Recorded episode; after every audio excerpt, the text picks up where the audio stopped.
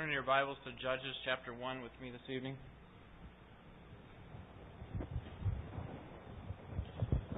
Judges chapter 1.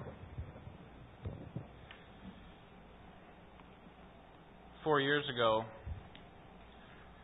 we looked at the book of Joshua and we saw a story of rags to riches. People who were oppressed coming out of Egypt, moving to a place of great prominence, taking over the land of Canaan, which for years had been settled by pagans. And uh, that book of Joshua is just a great and exciting book of God's work among his people and through his people. And if you remember the beginning of Joshua, it started with consecration. It started with people separating themselves for the purpose of God. Joshua said, This book of the law is not going to depart from, from uh, my mouth, but, but I'm going to, to follow it all the days of my life. And, uh, and so, so his point was that here at the beginning, the way that we prepare for this conquest that is happening is through setting our, ourselves apart, being ready for the service of our God. It's not through military tactics and all the sorts of different strategies like that, but actually just being willing to trust God. And so if we think about it that way, getting from a place of from rags to riches starts with consecration for, for the people of Israel.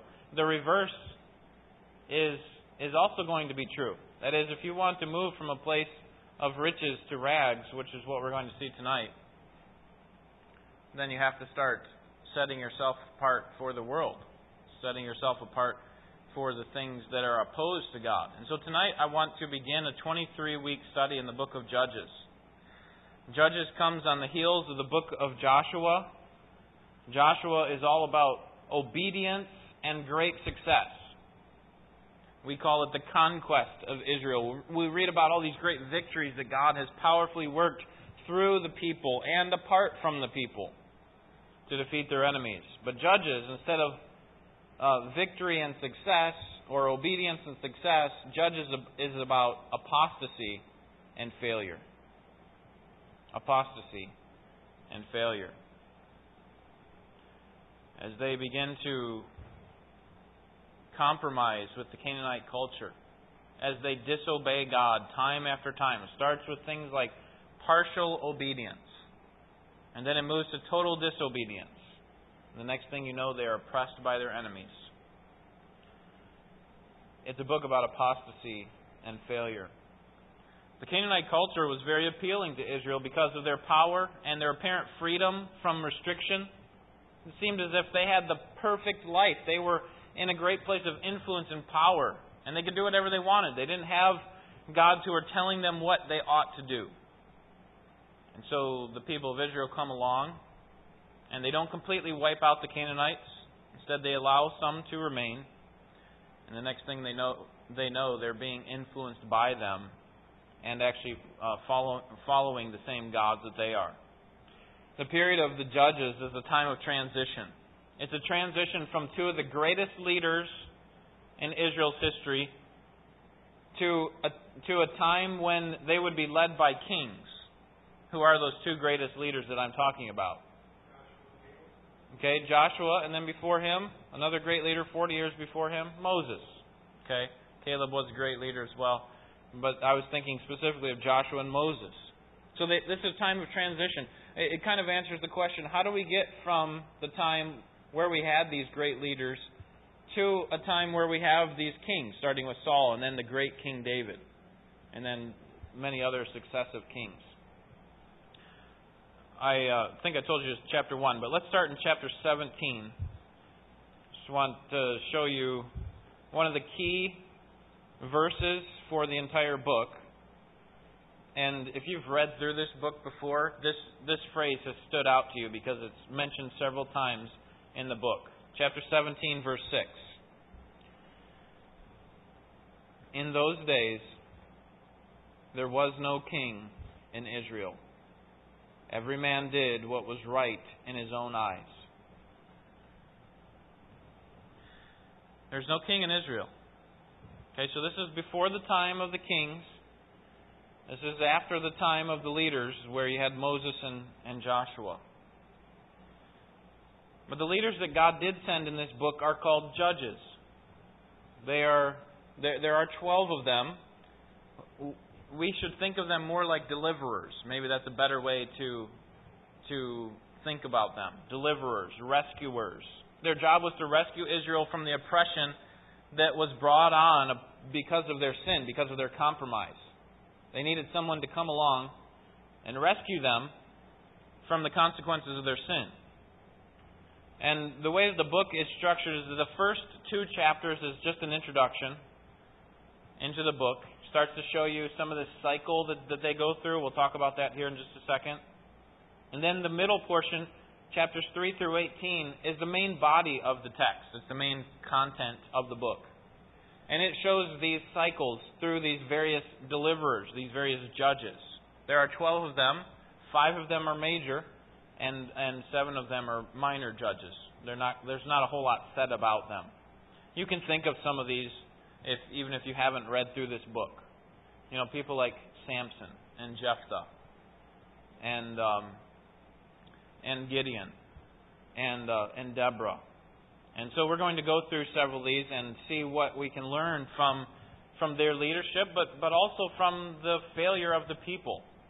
What can we learn from from them as well. The last part of the book, chapters 19 and following, is just a conclusion or an epilogue. And in this book, starting specifically with chapter 3, we're going to see a cycle that just repeats. One of the sermons that we have coming up, I, I just call the broken record, because that's the way that Israel is. They just, and here's the cycle Israel falls into sin, they become oppressed by their enemy, they cry out to God for rescue, for help. And then God sends a judge. God sends a deliverer to help them. Israel falls into sin. They, they, uh, they're oppressed by their enemies. They cry out to God for help. And then God sends a judge. And the cycle just keeps repeating. When the judge dies, guess what happens? Cycle starts back over. They fall back into sin. And so over and over again, we see this, the same sorts of themes start to come up that Israel is just so weak. They need a perfect deliverer, they need a perfect rescuer. Just some things about the book before we get into chapter 1, which is, will be the focus of our uh, study tonight. But I want to give some introductory material here for the book as a whole, since this is the first time we're looking at it. Some people think that, the, that Samuel wrote this book, but it's unclear who wrote it because the text doesn't say, and neither does any other book of the Bible. So a lot of times we can get an indication, you know, the law of Moses.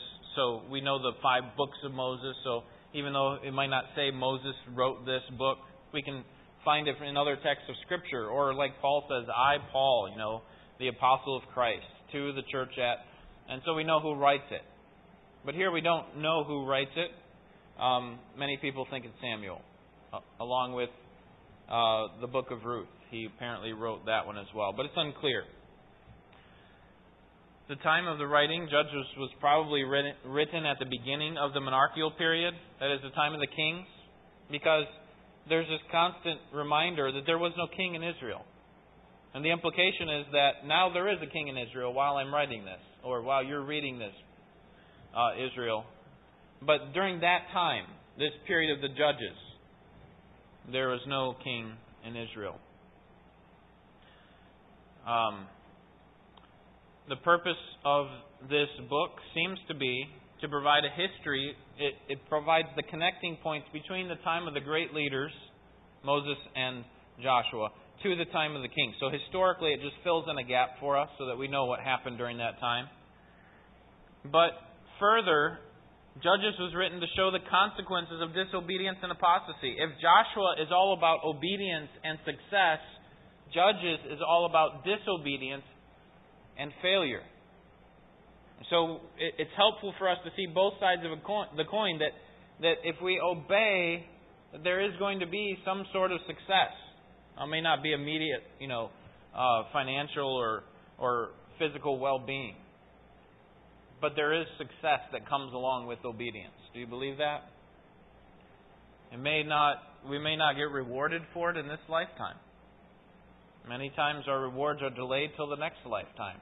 But that's okay. We believe that God rewards those who obey. And so we see the converse here in this book that when we disobey, when we fall into apostasy, we should not be surprised when we fail, when there are failures in life. The theme, I think the best explanation of the theme comes from a man by the name of Don Howell Jr. He writes a book on leadership that's one of the best books I've written. Uh, I've written. I helped him write it. Um, one of the best books that I've read. It's called Servants of the Servant. And he just does a um, systematic study through some of the main leaders throughout the scriptures, including Jesus and Paul. And uh, some of the leaders that he talks about is are, are in the book of Judges. And and in that section on the, the various judges that he covers, he argues that this is the theme of the book, and this is what I'm going to, to follow as we go through our study as well. It is this God is the exclusive deliverer of Israel. God is the exclusive deliverer of Israel. And He delights to use weak people and flawed people to accomplish His purposes. Sounds very similar to what was going on in the book of Genesis. I'm reminded of our study in the book of Genesis when you have all these flawed people.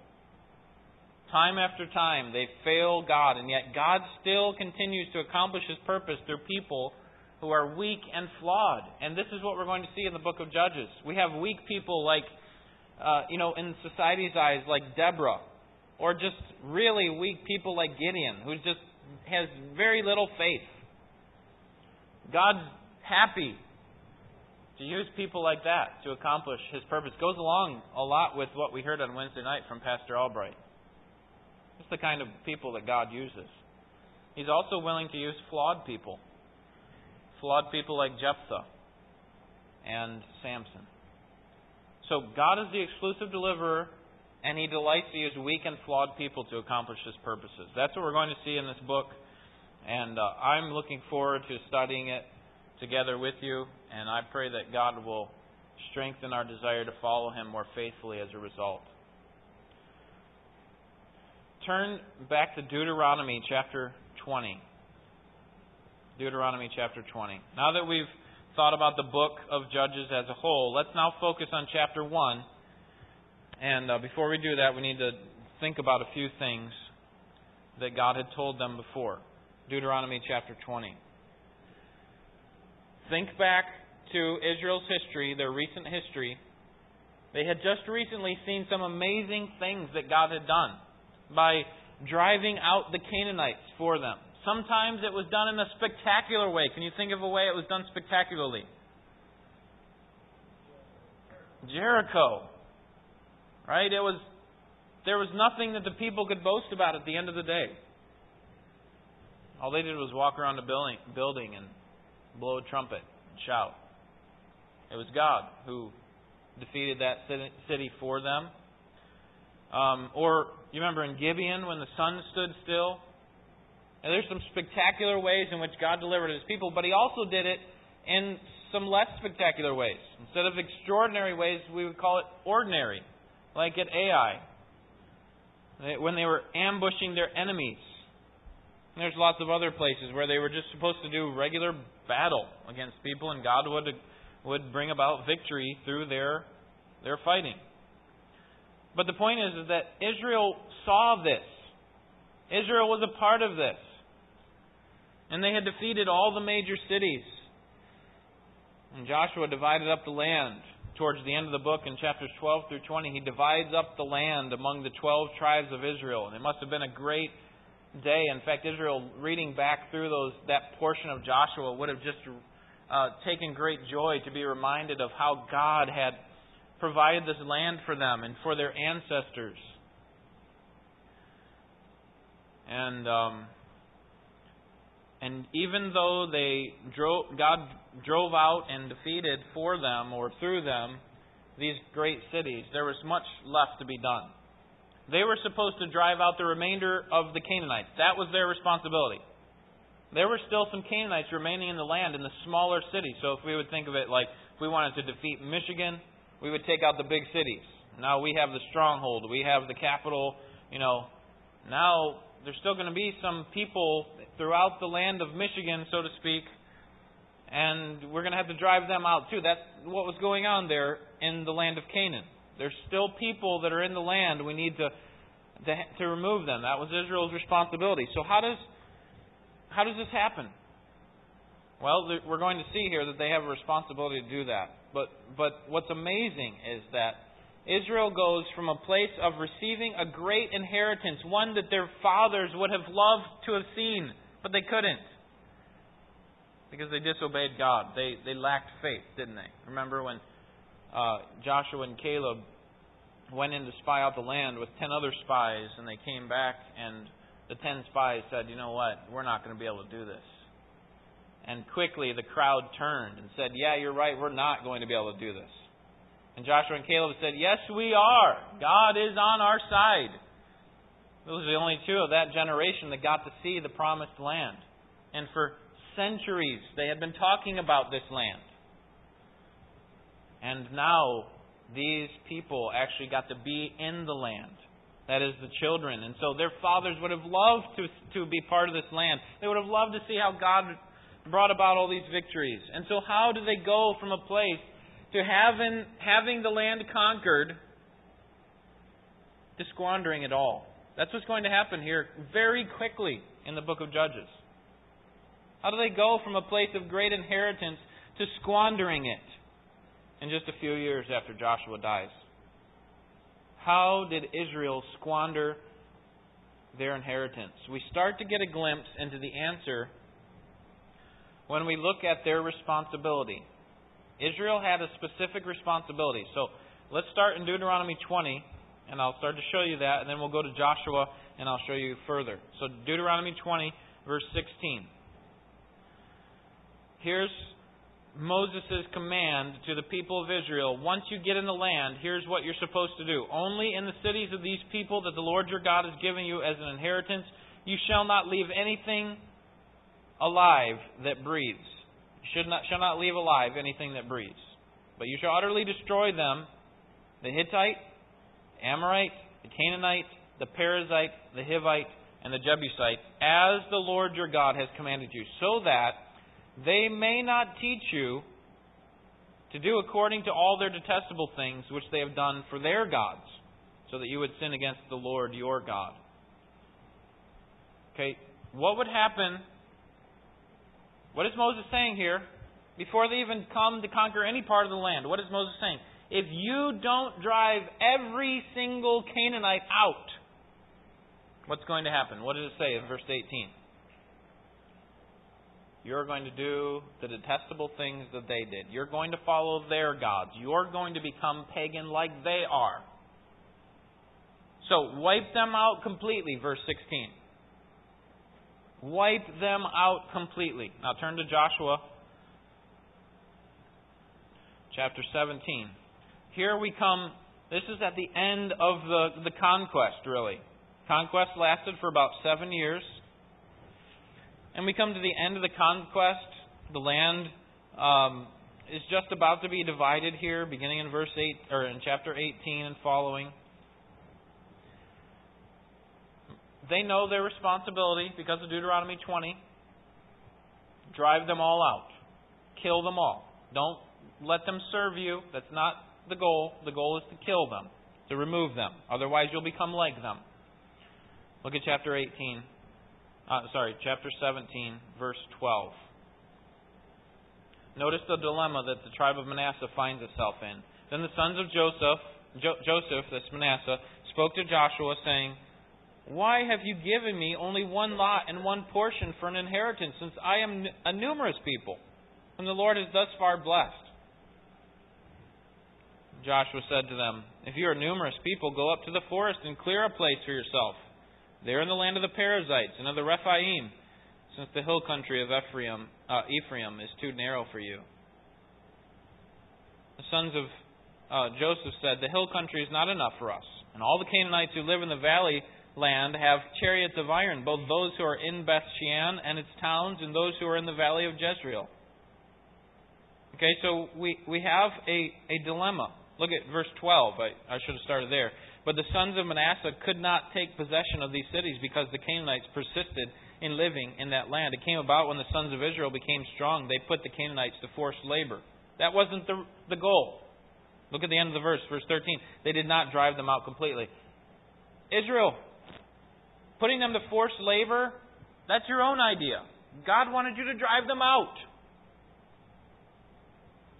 So they find themselves in a dilemma. We don't feel like we have enough land, Joshua. And Joshua says, You have plenty of land.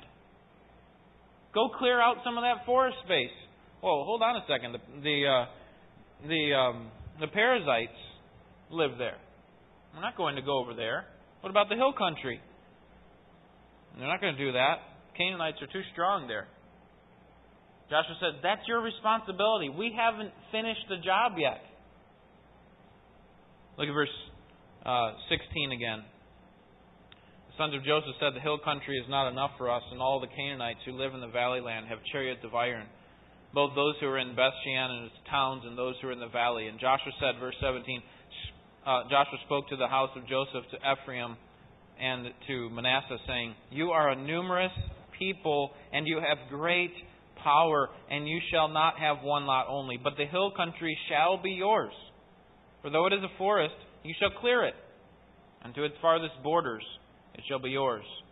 For you shall drive out the Canaanites, even though they have chariots of iron, and they are strong. Notice what Joshua tells them. Verse 17 You are a numerous people, and you have great power. Was he talking about their own inherent power? You're really good at military battle. No, it was the promise that comes from chapter 4, verse 24, that the hand of the Lord Almighty is with them and He will drive them out. But they have a responsibility to do it, don't they? That no one will be able to stand before you all the days of your life, chapter 1 of Joshua tells us. And so we start to see a glimpse into the, the reason why Israel failed so quickly. But now Judges takes it and puts it in hyperdrive. Turn to Judges chapter 1. And now we really get a glimpse. We really get the, the picture of why Israel lost their inheritance so quickly. And what we ought to learn this evening is that God expects and demands complete obedience. God expects and demands complete obedience. First, we see their failure to fully obey God in verses 1 through 15. Now, this is very close to fully obeying God, but they just give a little bit of disobedience. They, they put a little bit of disobedience, just change it. God's responsibility for them just a hair. Look at verse 1. Now it came about after the death of Joshua that the sons of Israel inquired of the Lord, saying, Who shall go up first for us against the Canaanites to fight against them? The Lord said, Judah shall go up. Behold, I have given the land into his hand. And Judah said to Simeon his brother, Come up with me into the territory allotted me, that we may fight against the Canaanites. And I in turn will, turn will go with you into the territory allotted you. So Simeon went with him. Judah went up, and the Lord gave the Canaanites and the Perizzites into their hands, and they defeated ten thousand men at Bezek. They found Adonai Bezek and Bezek, and fought against him, and they defeated the Canaanites and the Perizzites. But Adonai Bezek fled, and they pursued him and caught him and cut off his thumbs and big toes. Adonai Bezek said, Seventy kings with their thumbs and their big toes cut off used to gather up scraps under my table, as I have done. So God has repaid me. So they brought him to Jerusalem, and he died there. And then the sons of Judah fought against Jerusalem and captured it and struck it with the edge of the sword and set the city on fire. And afterwards the sons of Judah went down to fight against the Canaanites living in the hill country and in the Negev. That's the south. And in the lowland. And so Judah went against the Canaanites who lived in Hebron. And now the name of Hebron formerly was Kiriath Arba. And they struck Sheshai and Ahiman and Talmai. Here we have a story, a record of events of Judah and Simeon. Joshua dies around 1390 BC, and the people of Israel ask, you know, who's going to go up and fight the Canaanites? Who's going to drive them out? And God responds by saying that Judah will. And then look at verse 3. Then Judah said to Simeon his brother, Come up with me, into the territory allotted, we, allotted me that we might fight against the Canaanites. Now, this may seem insignificant that Judah called for Simeon here. But look back at verse 2. Who did God say he was going to give the Canaanites? Into whose hand? Verse 2. The Lord said, Judah shall go up. Not Judah and Simeon. And so here we start to see a little chink in Judah's armor. They, they lack faith, don't they? God said that we would be able to win against the Canaanites. But let's just, for good measure, bring along this other clan, this other group of men who can fight. It's not what God said. So they fail to fully obey. They fail to fully put their trust in God. We may have all sorts of idea of how to accomplish something, but God is not looking for sloppy obedience. Where is the faith in this response?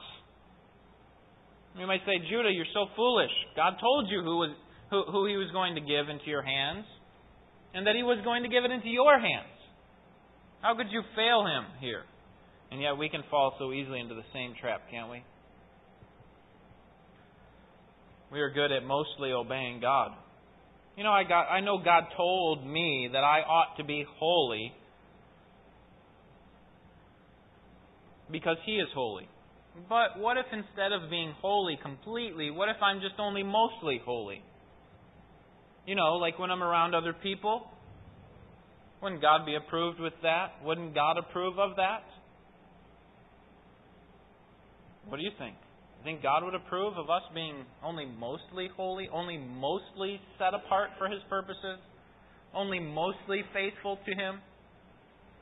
Well, I ask you who are married tonight. How would you feel if your spouse was only mostly faithful to you? You know, for the most part, she's faithful to you, but, you know, there's this sleeping around that goes on a little bit, but she's mostly faithful. Or, or you, anyone else, you know, your parents, how do you think your mom would feel if your dad was only mostly faithful? You see, God is all about exclusive obedience and exclusive faithfulness, total allegiance. Does he not deserve that? He does. So we have this, this little bit of lack of faith here by Judah, and then instead of killing all the inhabitants of the Canaanites, they spare one man. And instead of killing him, they cut off his thumbs and his big toes. His name is Adonai Bezek. He's the king of Bezek. Instead of killing him, they humiliate him, effectively torture him, rendering him, him unable to fight, unable to escape. Now, what was the command from Deuteronomy 20? Right? It was to kill them, every single inhabitant man, woman, and child. And we could say, well, look at verse 7. At the end of the verse, it says he died. So they did their job. He died. But no, they didn't kill him. He may have died because, and the text doesn't tell us why he died.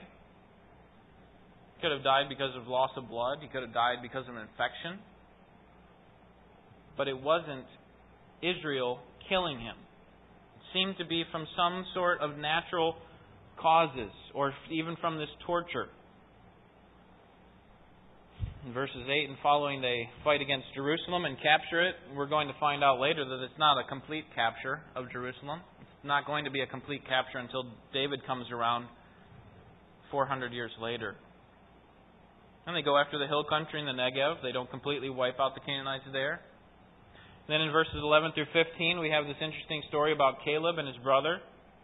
Caleb here asks for help he says in verse 12, The one who attacks Kiriath Sefer and captures it, I will give him my daughter. Verse 13, Othniel, Caleb's younger brother, captured it, so he gave him his daughter. Then it came about, verse 14, when she came to him, that she persuaded him to ask her father for a field. And then she alighted from her donkey, and Caleb said to her, What do you want? And she said to him, Give me a blessing, since you have given me the land of the Negev, the south. Give me also springs of water This is a wise thing on the part of Caleb's daughter, who's now going to be given into marriage to Othniel. She's now concerned about her family, and so she asks her father, Would you just give us some springs of water?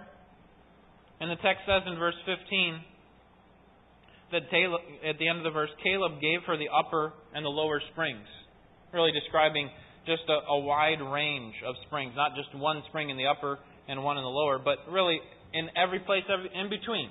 Caleb gave her springs so that she could help provide for her family. She's like the Proverbs 31 woman who very graciously wants to care for her family.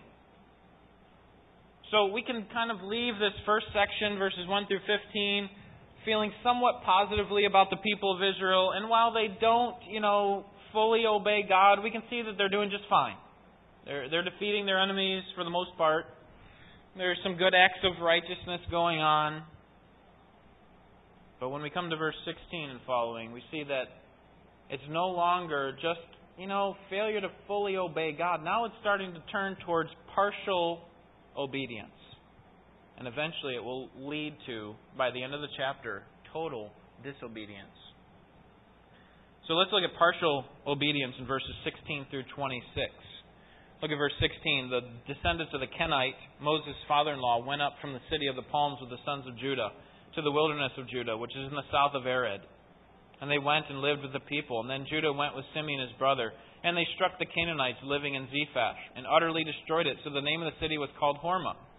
And Judah took Gaza with its ter- territory, and Ashkelon with its territory, and Ekron with its territory. Those are some of the Philistine cities there in verse 18. And then in verse 19, we have a partial defeat of the hill country. Now the Lord was with Judah, and they took possession of the hill country, but they could not drive out the inhabitants of the valley because they had iron chariots. Okay? Likely excuse, you know, the little stronger than us. Can't can't really defeat them fully. In verses 20 and 21, we have the tribe of Benjamin. Not able to drive out, look verse 21. But the sons of Benjamin did not drive out the Jebusites who lived in Jerusalem. Apparently, Benjamin was comfortable with the success that they received. That they killed many of them. They got the stronghold. They now have control of the area. But that wasn't their responsibility. That wasn't all their responsibility. It was to drive them out completely. And they began to be comfortable with this sort of lifestyle. And they started to see that it's happening with some of their other brothers. That they this is what they're doing, you know? In verses 22 through 26, some of Joseph's sons defeat Bethel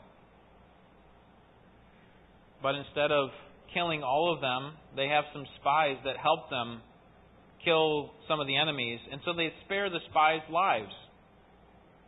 They should have killed all of them. So what started out as failure to fully obey God in the first 15 verses turns to partial obedience. And when partial obedience comes, it's only a matter of time before there is total disobedience. Verses 27 to 36. Total disobedience. Notice verse 27. But Manasseh did not take possession of Bethshean and its villages, or Taanach and its villages, or the inhabitants of Dor and its villages, or the inhabitants of Ibleam and its villages, or the inhabitants of Megiddo and its villages. So the Canaanites persisted in living in that land. It came about when Israel became strong that they put the Canaanites to forced labor, but they did not drive them out completely. In verse 29, Ephraim did not drive out the Canaanites. 30, Zebulun did not drive out the inhabitants of Kitron. 31, Asher did not drive out the inhabitants of Acco. 33, Naphtali did not drive out the inhabitants of Beth Shemesh. What's going on here? Why would the author keep repeating the same phrase? He's trying to get us to see something. They missed their responsibility. They found it to be okay to only partially obey God, to disobey God. And we're not going to do all that God has told us to do, even though He's empowered us to do it. And so we're going to allow the Canaanites to live among us. We can live with that.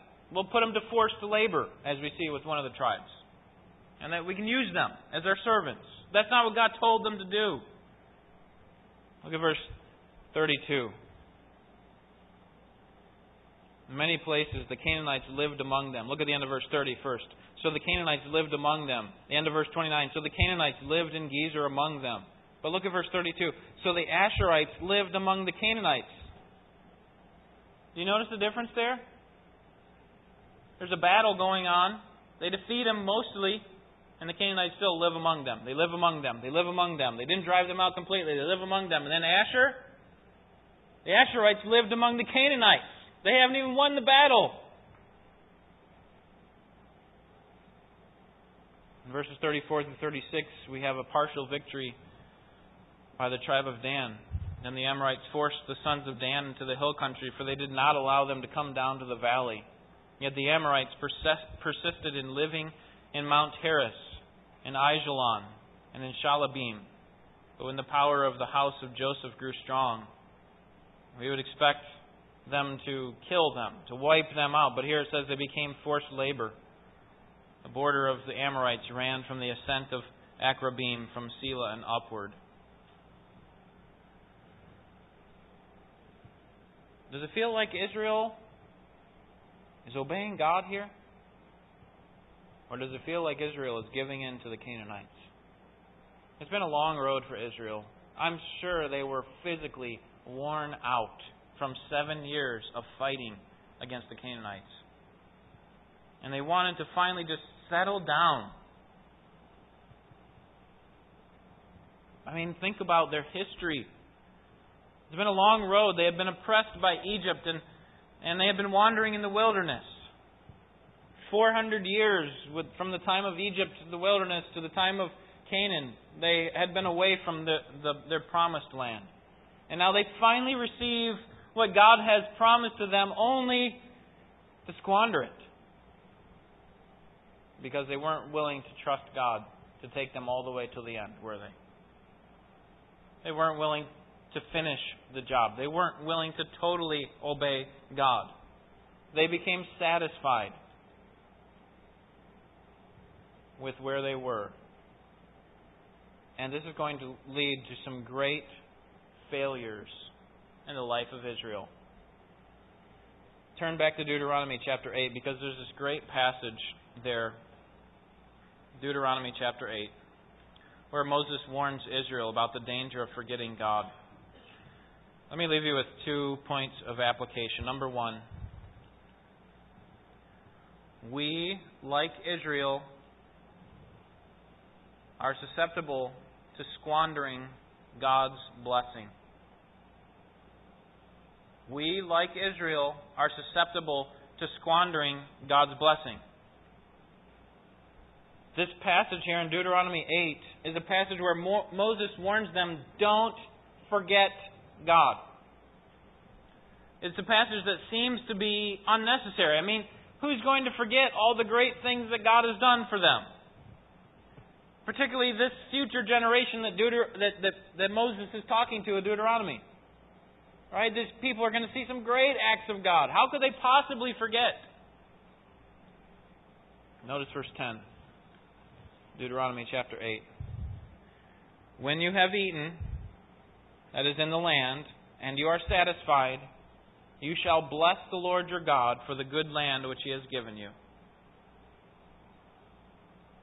Okay, so don't don't forget God. In fact, remember to praise him for the great things that when you've eaten and satisfied and been satisfied, don't forget God. Instead, praise Him. And then look at verse 11. Beware that you do not forget the Lord your God. And how could they forget the Lord your God, their God? Well, by not keeping His commandments and His ordinances and His statutes, which I am commanding you today. Otherwise, when you have eaten and are satisfied and have built good houses and lived in them, and when your herds and your flocks multiply, and your silver and gold multiply, and all that you have multiplies, then your heart will become proud, and you will forget the Lord your God who brought you up out from the land of Egypt, out of the house of slavery.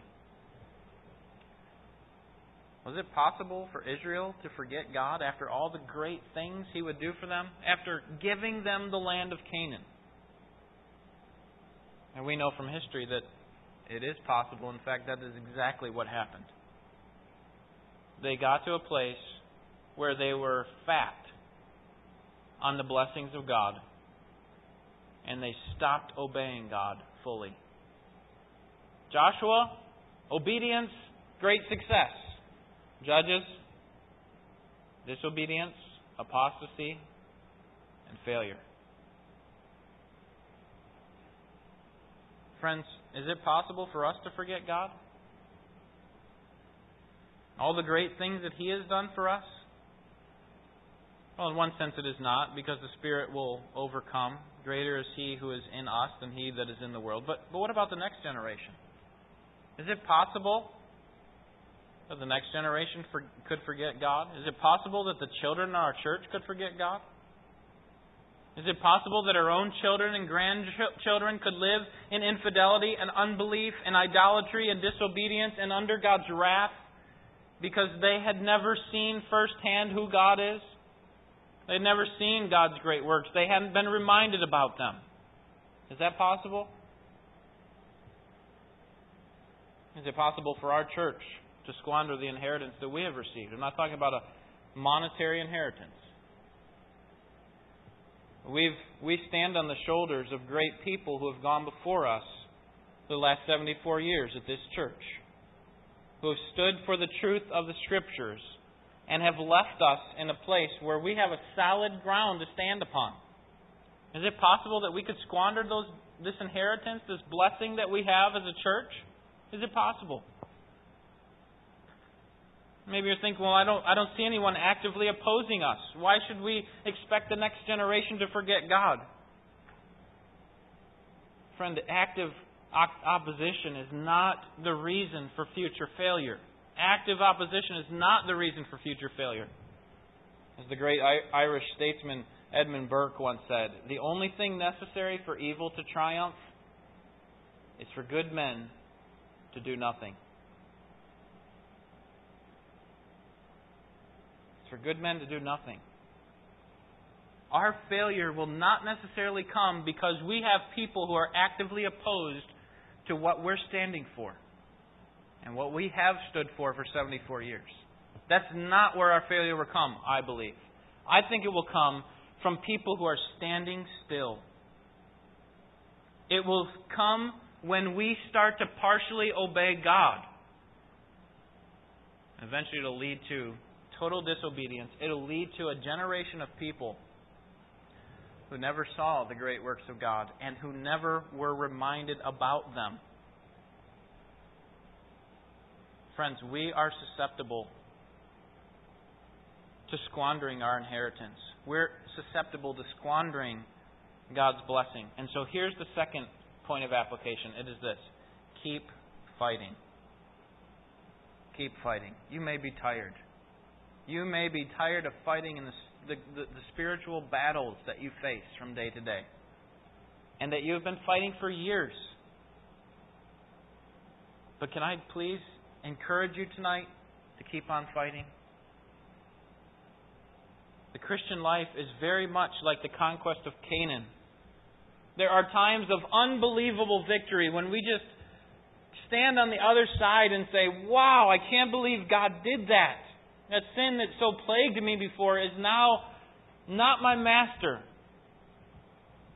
And yes, I still fall into sin, but but but but that no longer has a grip on me like it used to. When I look at myself from 10 years ago, God has changed me. And so we see these unbelievable times of victory.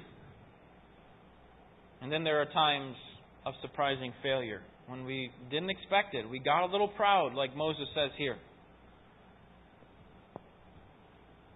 But, friends, like Israel, God is on our side, and He will have the victory in our lives and in our church. And the means by which He will do it is through people who will not stand still. Through people who will pursue holiness to the greatest degree. People who will not ask the question, what's the minimum I can do in order for God to be happy?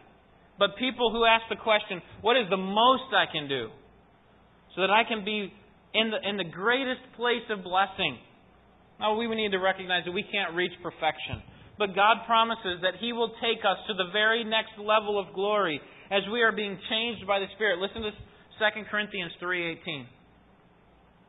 But we all, with unveiled face, beholding as in a mirror the glory of the Lord, are being transformed into the same image from glory to glory, just as from the Lord the Spirit. We move from one level of glory to the next when we look into the mirror of God's Word. And it starts to shape us, to change us. In many ways, we are just like Israel. We are quick to forget God's power and promises and quick to partially obey. But on the other hand, we are unlike Israel because they only had the best they had was only a good earthly leader who would eventually die. For centuries, they would fail as as a people because they would follow leaders who would fail or they would succeed but then die. And so we're unlike Israel because we stand on this side of the cross with the perfect deliverer who has come, the one redeemer that they were looking for. You know, all these leaders that they had were insufficient, they were finite, they were sinful. And so they were looking for a perfect deliverer, a perfect redeemer. And that redeemer's come for us. And so we're unlike Israel in that way. This Redeemer has come, He has conquered death, He has ascended to heaven, and He has left us His Spirit so that we can, in a greater way, respond to God's Word in faith and obedience. We have very little excuse. Partial obedience is a path towards failure. Partial obedience is a path to failure, either for us or the next generation, or both. God expects, God demands, God deserves full and complete obedience, doesn't He? So we have to guard very carefully the blessings that we have from God. And be careful not to squander them by standing still. Christian, keep fighting against sin. Keep fighting against temptation and the temptation to quit. Keep trusting in the final resurrection. Keep expressing your faith through constant prayer and complete obedience. Let's pray.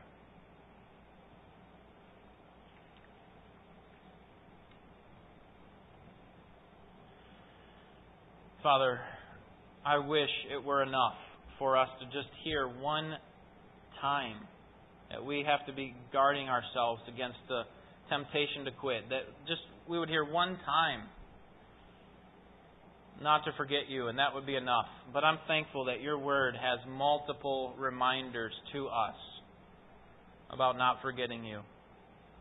Because it is in our very sin nature to get to a point in life, even in our Christian life, where we can become proud and look back on the successes that we've had and say, that was all me.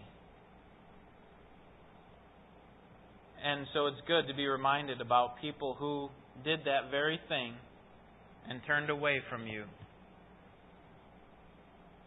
and turned the next generation away from you. Lord, we have a great responsibility here at this church to keep on fighting against the sin that comes into our lives and into our church we have a great responsibility to fully obey you. Or do we have a responsibility not to stand still? The life of a Christian is very tiring. It's very it's a very weary life. This battle after battle, it seems to never end. But Lord, we're thankful that we don't hope in this life only, but we hope in the life to come. We we are counting on the resurrection when we will be fully changed, when Jesus will reign as king, it will be clear who is the king. It will be clear who is on his side. Right now, it's not clear because there are so many deceivers out there. There's so many people who are uh, disguising themselves as angels of light. Lord, help us not to give up. Help us not to compromise, even in the smallest way, of partially obeying you and thinking that maybe if we compartmentalize our lives and obey you in one area, then you would be happy. Help us to fully obey you, to give all that we have to you. Lord, you are worthy of all of our lives. You demand worshippers who have consecrated themselves to you. And we know that we can consecrate ourselves because you are consecrating us. You are sanctifying us. The work that you're doing. And so at the end, all we can say is, we are nothing but unworthy servants. We've only done what we've been told. Lord, may we come to the end having won, having finished the race, having fought the good fight. Give us the grace to do so in Jesus' name. Amen.